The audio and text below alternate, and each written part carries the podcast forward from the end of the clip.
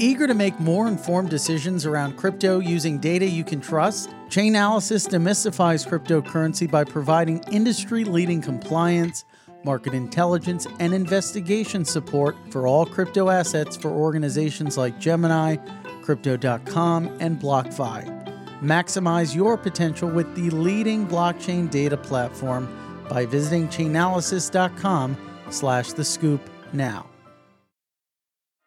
This episode is brought to you by IWC. IWC Schaffhausen is a Swiss luxury watch manufacturer based in Schaffhausen, Switzerland. Known for its unique engineering approach to watchmaking, IWC combines the best of human craftsmanship and creativity with cutting edge technology and processes. Discover the full collection at IWC.com or download the IWC app to experience a virtual try on now.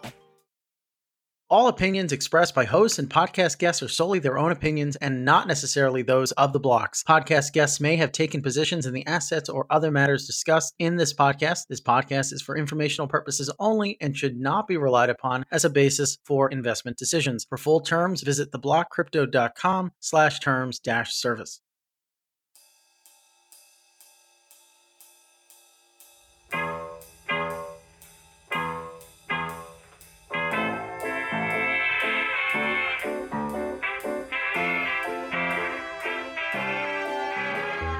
Ladies and gentlemen, welcome to The Scoop. I'm your host, Frank Chaparro, editor at large at The Block.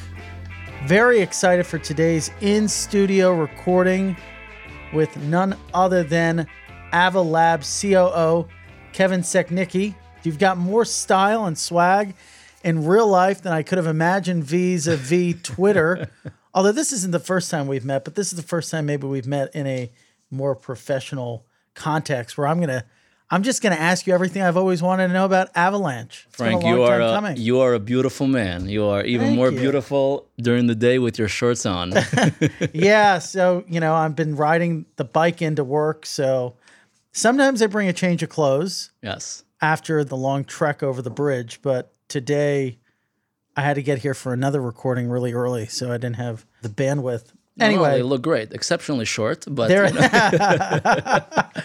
In any case, we both kind of joined our respective crypto houses, if you will, around the same time in 2018. I joined the block then, and you joined Ava Labs. And before that, you had an academic background. You did a little stuff at Microsoft, yes, a little sir. stuff at NASA. Yes, JPL. Interesting. Yeah, but mostly academic stuff, and then straight into industry when uh, when I went to full time on on Ava Lab stuff in 2018, yeah, early 2019. Which was also during the bear market. Very deep into it, yes. And so now we're kind of in the midst of another one. What does it look like for Ava? You know, an avalanche. You guys were among the three darlings, if you will, of this market cycle alongside Solana and Luna one of the one of those is not doing so hot, but everyone's no. down bad from a price perspective. What does that mean for the day-to-day operations, day-to-day mm-hmm. advancement of use cases on Avalanche? I mean, these markets are very reflexive. When there is great price action, there is a lot of great user action as well. Obviously, with the lack of the price action in the markets in general, there tends to be a lot of less usage and just the, the, the nature of these reflexive markets. But so there's nothing we can do about it. The only thing, of course, we can do is is really just continue building all the use cases that we've been building in the same way that we were building them in the bull market. We're going to build them in the bear market. And uh, the one thing that we did really well at Ava Labs was be pretty aggressive about not overexposing ourselves to costs during the bull market that we would not be prepared for in the bear market. We always expected the bear market to come, and uh, I'm finding out now that shockingly, when when these new posts about companies laying off people, I'm just finding out just how many people they have, like Crypto.com, thousand like what for? Five thousand like what what are they doing? It's like insane. Yeah. so we never expanded that aggressively. We always expanded only when we needed things. And so we're exceptionally well positioned right now to continue building in the bear market without, uh, in fact, continuing growth internal on the Ava Lab side. So we're focused deeply on a bunch of verticals on the DeFi side, more institutional onboarding on the DeFi side. Gaming is a big one. Uh, we've definitely lagged behind on the NFT side, so we're gonna do a very big push on the NFT side and hopefully get a lot of exposure with new artists coming over, and then uh, hopefully new use cases that actually have product market fit. So. Uh, these are the things that we have to rely on on the other smart people to come up with, but you know we're we're trying to find them. So, any smart people listening, there's the pitch. When you think about token price or the price of any digital asset tied to an ecosystem, yeah, how important is that for adoption of specific use cases? I saw on Twitter someone recently mused about how on a recent STEPN run or walk, obviously Solana, a Solana based project, they made 34 cents in the native token of, of the application. And the person, I forget who, who it was, said, you know, that would have been $150 a few weeks ago.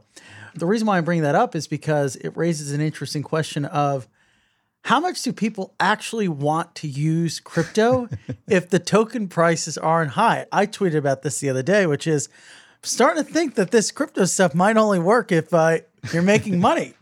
yes and no. I mean, obviously, as I just mentioned, this market is reflexive. There is a lot of activity that happens only when there is excitement. Uh, when there's excitement, there is more speculation. Uh, when there's more speculation, there is more trading activity, and the trading activity ends up bringing a whole lot more uses to these chains. But I mean, I wouldn't say that in fact, if we are relying on price action to bring on users, I think that's a failure. I think we need to actually build products that, I mean, turns out that building products, they need to have real users that want to use them for a real reason. And who knew that projects need to have revenue to, to, continue operating? Uh, I know, shocking, but uh, yeah, no, I think it has to be decoupled. Uh, obviously, mm-hmm. right now, they're still very coupled ecosystem projects end up being really tied to the native gas token for a lot of layer ones. If anything, I probably would say all layer ones. And that's a bad coupling. The ideal case scenario is we enter a mode where there are lots of really interesting applications that people are using for any other reason besides the usual trading activity that usually goes on in crypto. It's not unusual obviously look it's, it's, this market is very based on, on trading so there's nothing you can do about it. Price goes down and excitement goes down. But yes i mean the big focus right now is just finding products with real product market fit.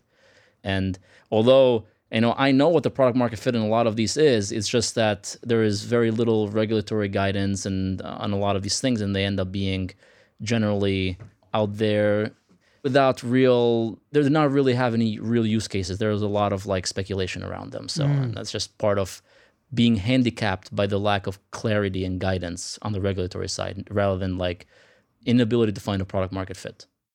Yeah there's definitely a lack of clarity from regulatory perspective.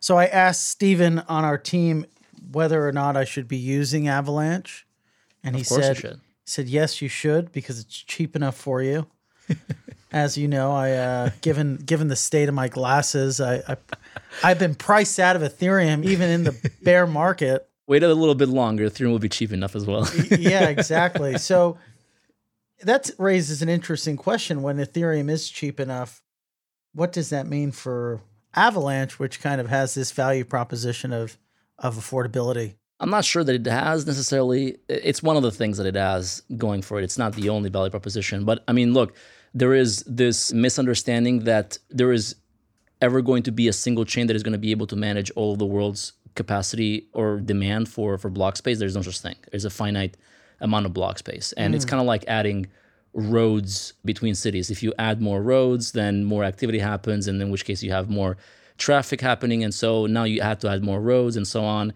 You know, under the assumption that we're growing into, I mean, realistically, there is like maybe one million active on-chain users in all of crypto across all chains, like monthly, like realistically speaking, not including a bunch of bots and stuff like that. And this is like the most. We're very far from being in the hundreds of millions of users, billions of users even.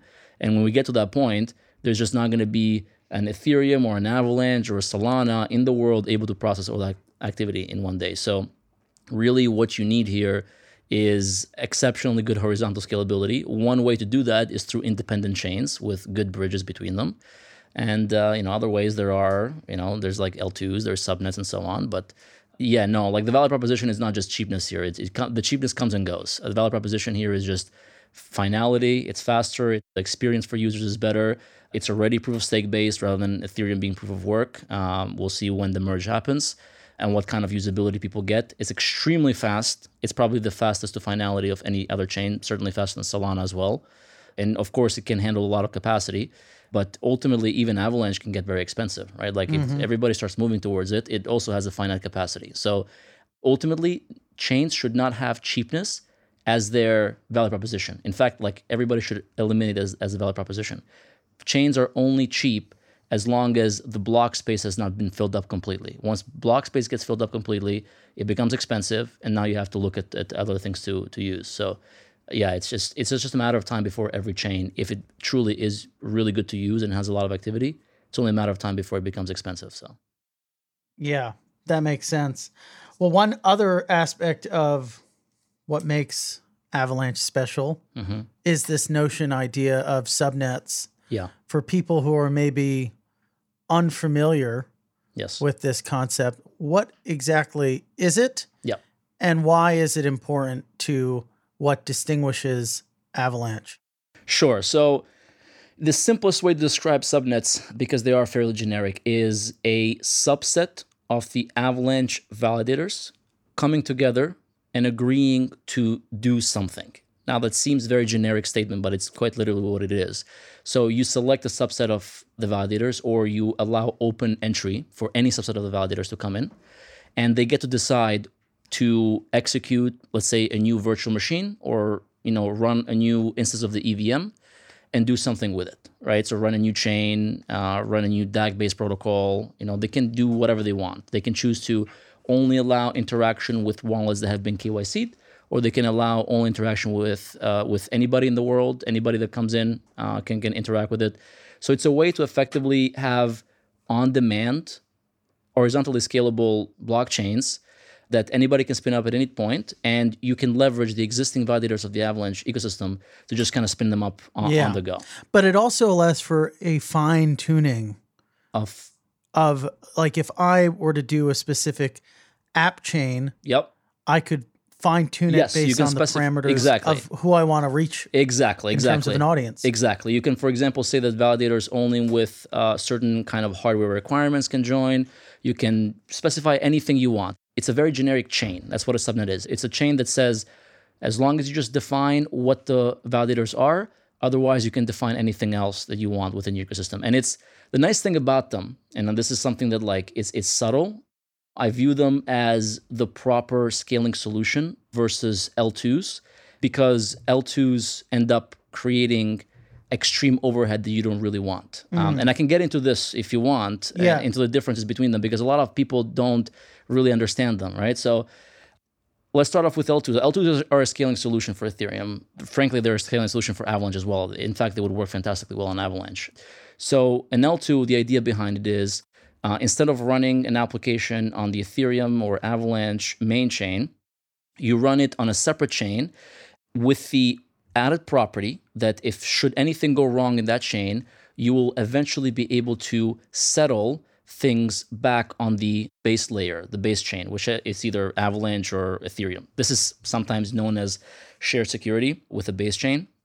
That sounds great at first sight. In fact, mm-hmm. it is great at first sight because like you can leverage these technologies like rollups or zk's to effectively compress the state that has happened off chain back into the layer 1 and save a lot on the execution and the state blowup that would happen by just posting a, a, final hash on the base chain, but it has a lot of trade offs. This is something that escapes a lot of people. The problem with these technologies is that they have a significant amount of trade offs for using them. And Yet it's not clear whether we actually need full settlement on a layer one, right?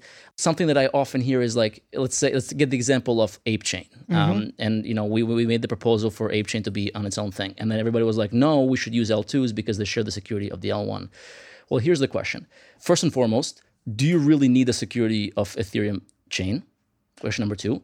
If you're going to trade off so much programmability and usability and a bunch of other things, settlement and so on, t- time to finality and all these things, is it really worth it to do all of these trade offs just so you can have this ability to have settlement on the layer one. Instead, the way to really view chains is the security should scale elastically with the amount of value in that chain. L2s are the form that, that force you to use the entire security of some other chain, but that should not be the case. That should not exist. Instead, you should have chains that scale up in security, in validation, in staking, and so on, as more value is accrued to them.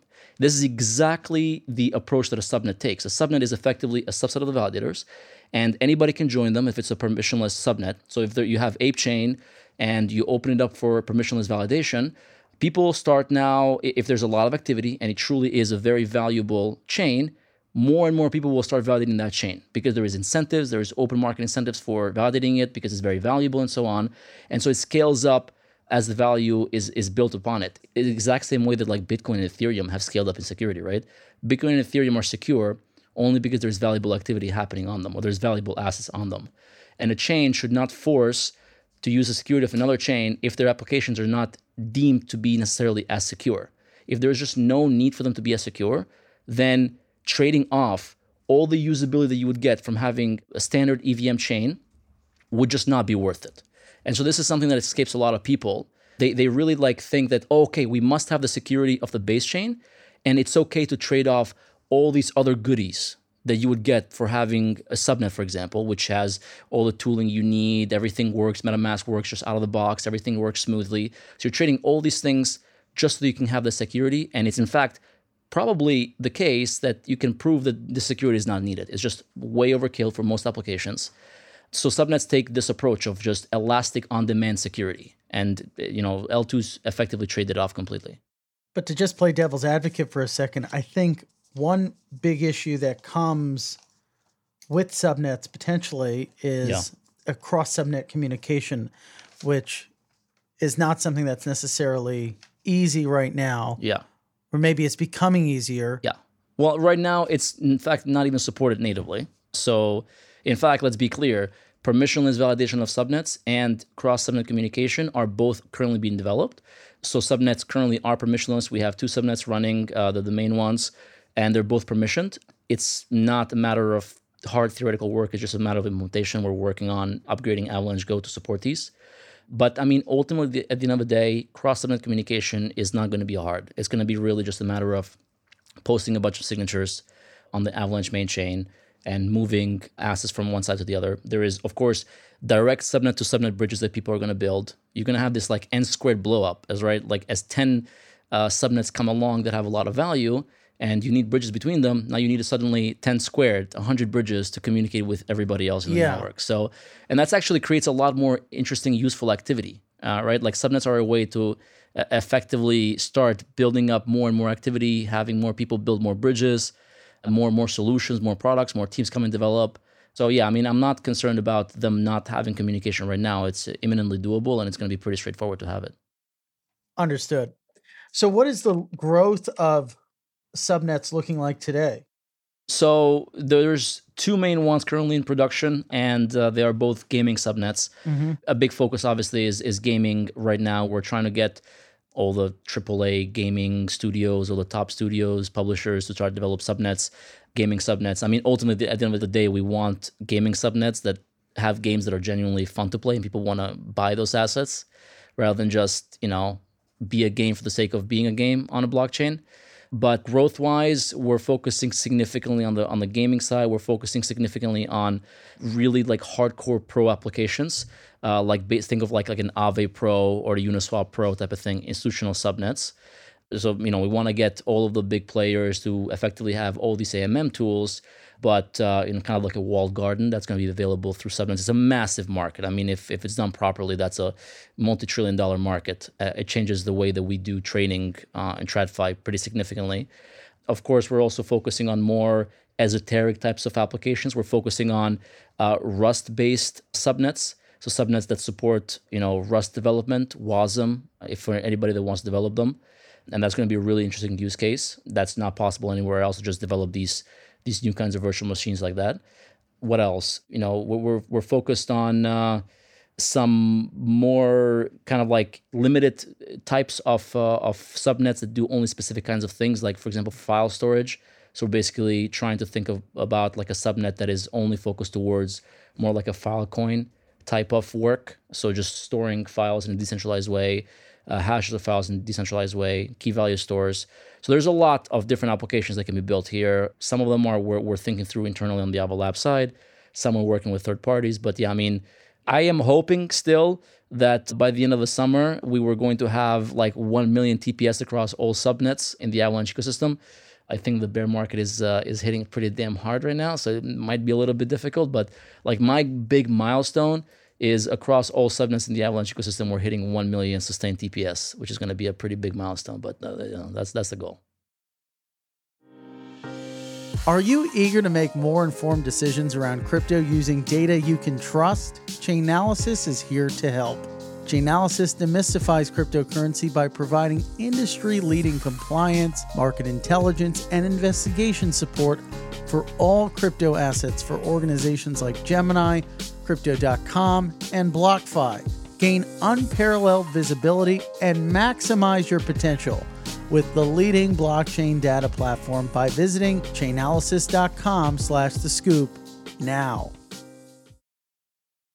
This episode is brought to you by IWC. IWC Schaffhausen is known for continually innovating within the world of Swiss watchmaking. A pioneer in the use of titanium and ceramics, IWC today specializes in highly engineered watch cases manufactured from advanced materials such as colored ceramics, ceratanium, and titanium aluminide. This year's collection includes colored ceramic pieces in Lake Tahoe white and woodland green. Discover the new collection at IWC.com or download the IWC app to experience a virtual try on now.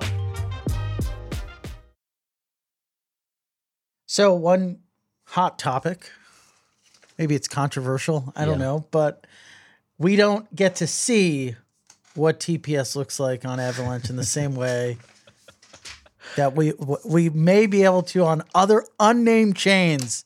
You can, you can. We can, you know, we can give you those that data. We can give you the RPCs and APIs for that.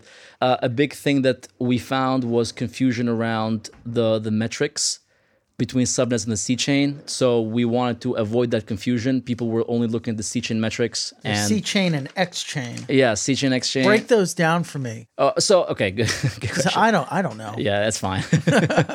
so everything in Avalanche is a subnet. X chain, C chain, P chain, all subnets as well. The P chain and X chain are going to be merged. P chain's connected to the X chain. Correct.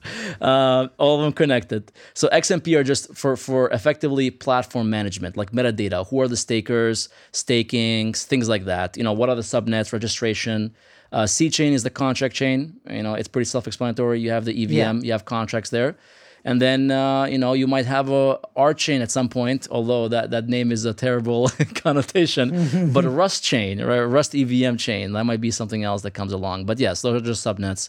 And yeah, so back to your controversial question, we were finding a lot of confusion. People were just pointing out towards just the C chain, and we were like, this is just, you know, silly. Yeah. Uh, so we're gonna merge these data together, and so uh, you know that's why you know we kind of merged, coalesced all of the data between subnets into one. But yeah, we can make it open to you. Okay, Frank. sounds good. I appreciate it. Let's focus in on two primary use cases. You're obviously trying to make a case for the Bored Ape Yes. to move over.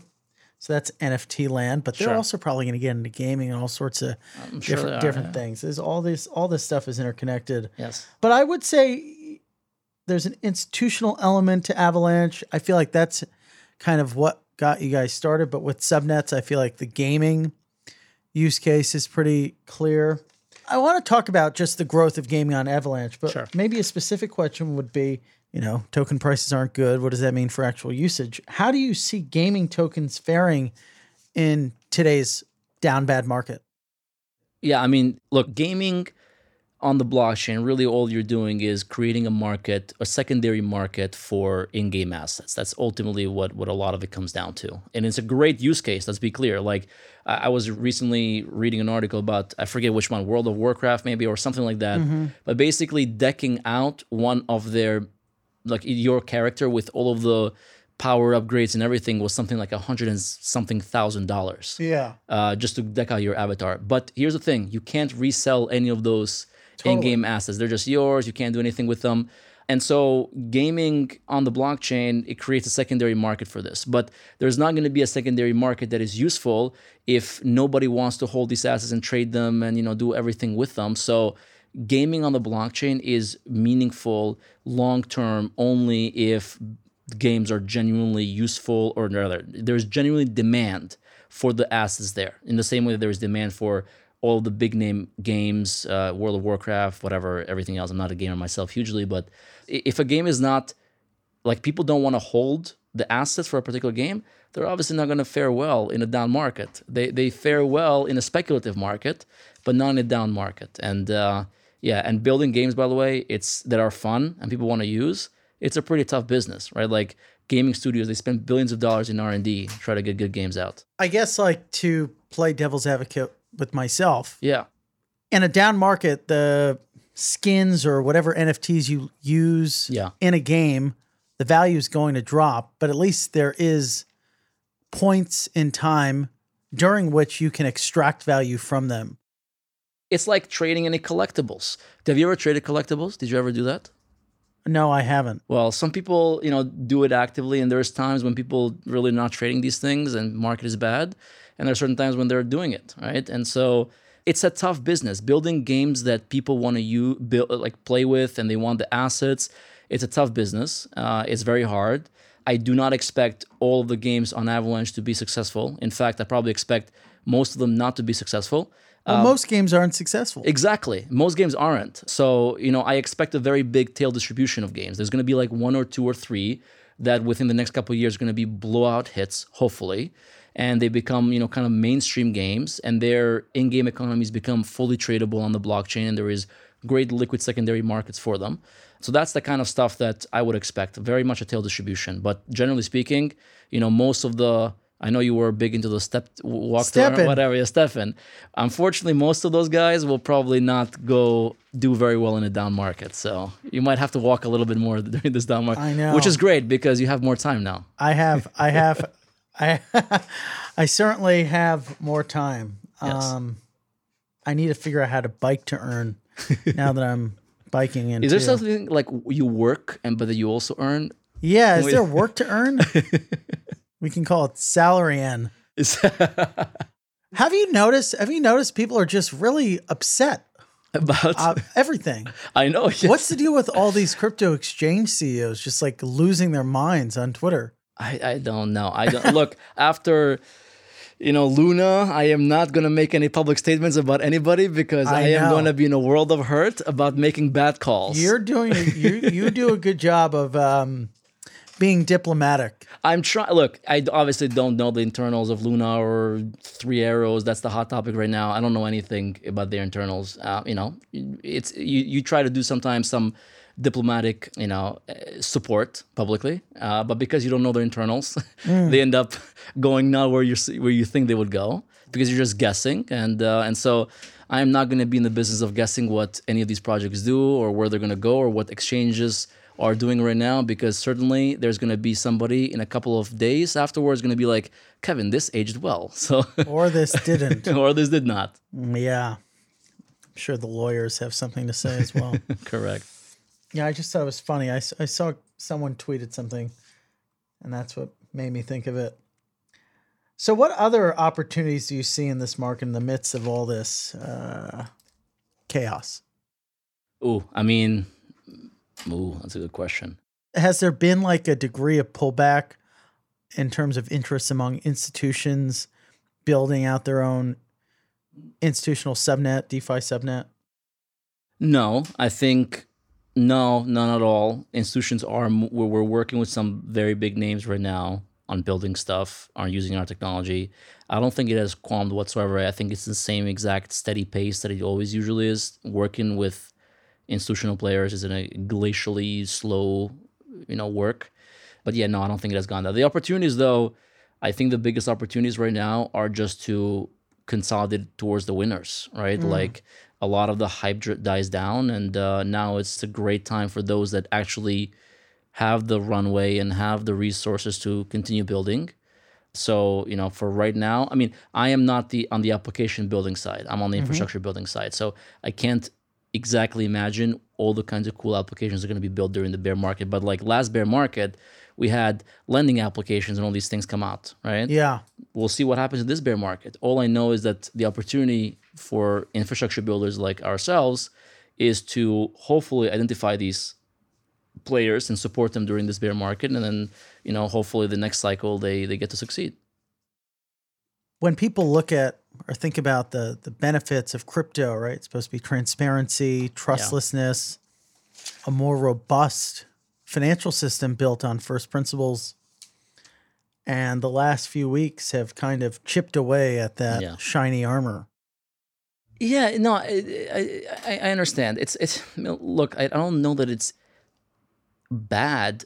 I mean, look, funds having liquidity crises and projects, you know, doing things that you know blow them out of the markets because they they overextend themselves.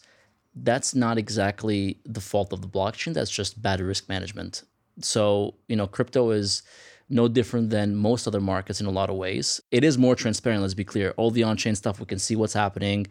The problem is that there is still overextension of leverage. Uh, people love leveraging themselves up in this market and they end up blowing themselves up. But it's no different from TradFi, right? Like Tiger, you know, overextended itself at the top of the tech bubble just this past uh, cycle, and now they're down, I don't know, more than 50%. percent So, yeah, I mean, there's literally nothing new under the sun in the crypto land. It just happens much faster and much more openly than everything else that happens in the TradFi markets. Mm-hmm. So, what I do think we need though is more transparency with what people hold in the markets, you know, what their holdings are and so on. Then we can actually look at how things flow and so on much more transparently. But I think actually, genuinely speaking, crypto is a more robust market than TradFi markets. It's just, you know, because it doesn't have bailouts, things explode and there's nobody to save them. And when they explode, they explode really fast. Yeah. I think because information moves so quickly. Way quickly, yes. Every you can see everything on chain, it just explodes instantly. There is nothing behind closed doors, you know, just kind of out there. But it's also a global market, and the regulatory side is still in its infancy and needs to really catch up. I actually do support it in full. We need more transparency in these markets. We need more accountability in these markets. I think we need, like, we need everybody that is building and has large holdings to disclose what they're holding and you know provide trans- transparency. Like, this is why these markets become resilient and robust. Uh, it's all about transparency, nothing else really. So, crypto can allow all of this stuff really well. It's just that we're, we're still far behind on the regulatory side here. Yeah. We're still in a relatively speculative phase Very much so, yeah. as well. What about a Core Wallet? Oh yes, People are asking about this on Twitter. Yes, uh, yes. It's coming. Uh, we are hoping for a release this month. It's uh, yeah, it's it's gonna be a great experience. I mean, like one thing that we want to do that we've done, I think, well, and we will continue doing is owning the user experience end to end. You know, this is something that uh, it's it's not popular for most infrastructure builders. Like they build one component, they don't build end to end, right? But like interacting with Avalanche starts with the wallet and goes all the way down to the blockchain side and API. So we own the client building. We are trying to own the API side, but we also want to own the wallet side of things. We want to make the experience really well. Core is part of that big push to get an incredible experience for all EVM chains out there. Uh, we support in full. It's going to have Bitcoin bridging finally. We're opening up direct native Bitcoin transfers from Bitcoin directly on Avalanche. So we're going to open up DeFi. How's that going to work? Yeah, it works through the Avalanche bridge, which is an SGX based bridge. People are just going to be able to open up the core wallet, connect, you know, their ledger, and then just move Bitcoin directly over to Avalanche and uh, and start doing DeFi stuff with it. Hopefully, there is demand for Bitcoin directly in Avalanche to be used in DeFi, and you know, I think we're going to do a big push for it. So that's going to be a, a big exciting thing with Core. Will it basically be like a wrap Bitcoin, but on Avalanche? Not quite. It's more of a direct Bitcoin token on on the Avalanche side. I mean, if you want to think of it as as a wrap Bitcoin, that's fine. Um, Bitcoin is a contract. This one is not quite a contract, so it's more direct. But and also wrap Bitcoin, it's custodial. Yeah. Right, so it's this is held not. by BitGo or something. Correct. This is not. You you it. still own all the keys. Got it. It's my keys. Correct. Your keys. You can hold off to your 0.3 Bitcoin now, finally. I know. Probably have less than that. Just looking bad. It's really bad. But I'll weather this storm. I've weathered worse. So what's your outlook? What are you what are you excited for that we haven't talked about? Oh, good question. I mean, my outlook earlier this year was bullish for some time until things got really bad in the in the macro. Frankly, the macro got way too bad way too quickly. so it's clear that the macro is bad. We're not, it's not. This is not a systemic thing with crypto. Crypto going down right now has literally nothing to do with crypto itself. It's just um, you know it's being deleveraged and it's being Yeah. forced to be deleveraged from the macro. So you know I'm not a macro theorist. I usually am an I'm an optimist. Optimism has got me far. I'm not gonna be a pessimist whatsoever because there's literally no point in it. So, and then you know on the Ava Lab side, we are uh, you know well suited to weather any bear markets. So, optimism is the only thing that's left, Frank. But all that we can have do. but not optimistic roll up. we don't No, those are fine too. screw those. Frank, uh, you you're saying that, not me. No, I'm I'm obviously kidding, dear listener. Um, well, this was super fun, Kevin. He's not. He's winking at me in the studio. yeah, I'm rubbing your thigh. oh boy, I'd like to thank you for coming on the show. Frank, it was a pleasure. Yeah. Thank you. Thank you so much for stopping by. Once again, we've been joined by our guest, Kevin Sekniqi, Yes, sir. COO at Ava Labs. Where can um they follow you on Twitter? Kevin Sekniqi on Twitter, and you can troll me all you want all day. Uh, that's S E K N I Q I. That's right. The scoop will be back for you again with another great guest. Have an awesome day.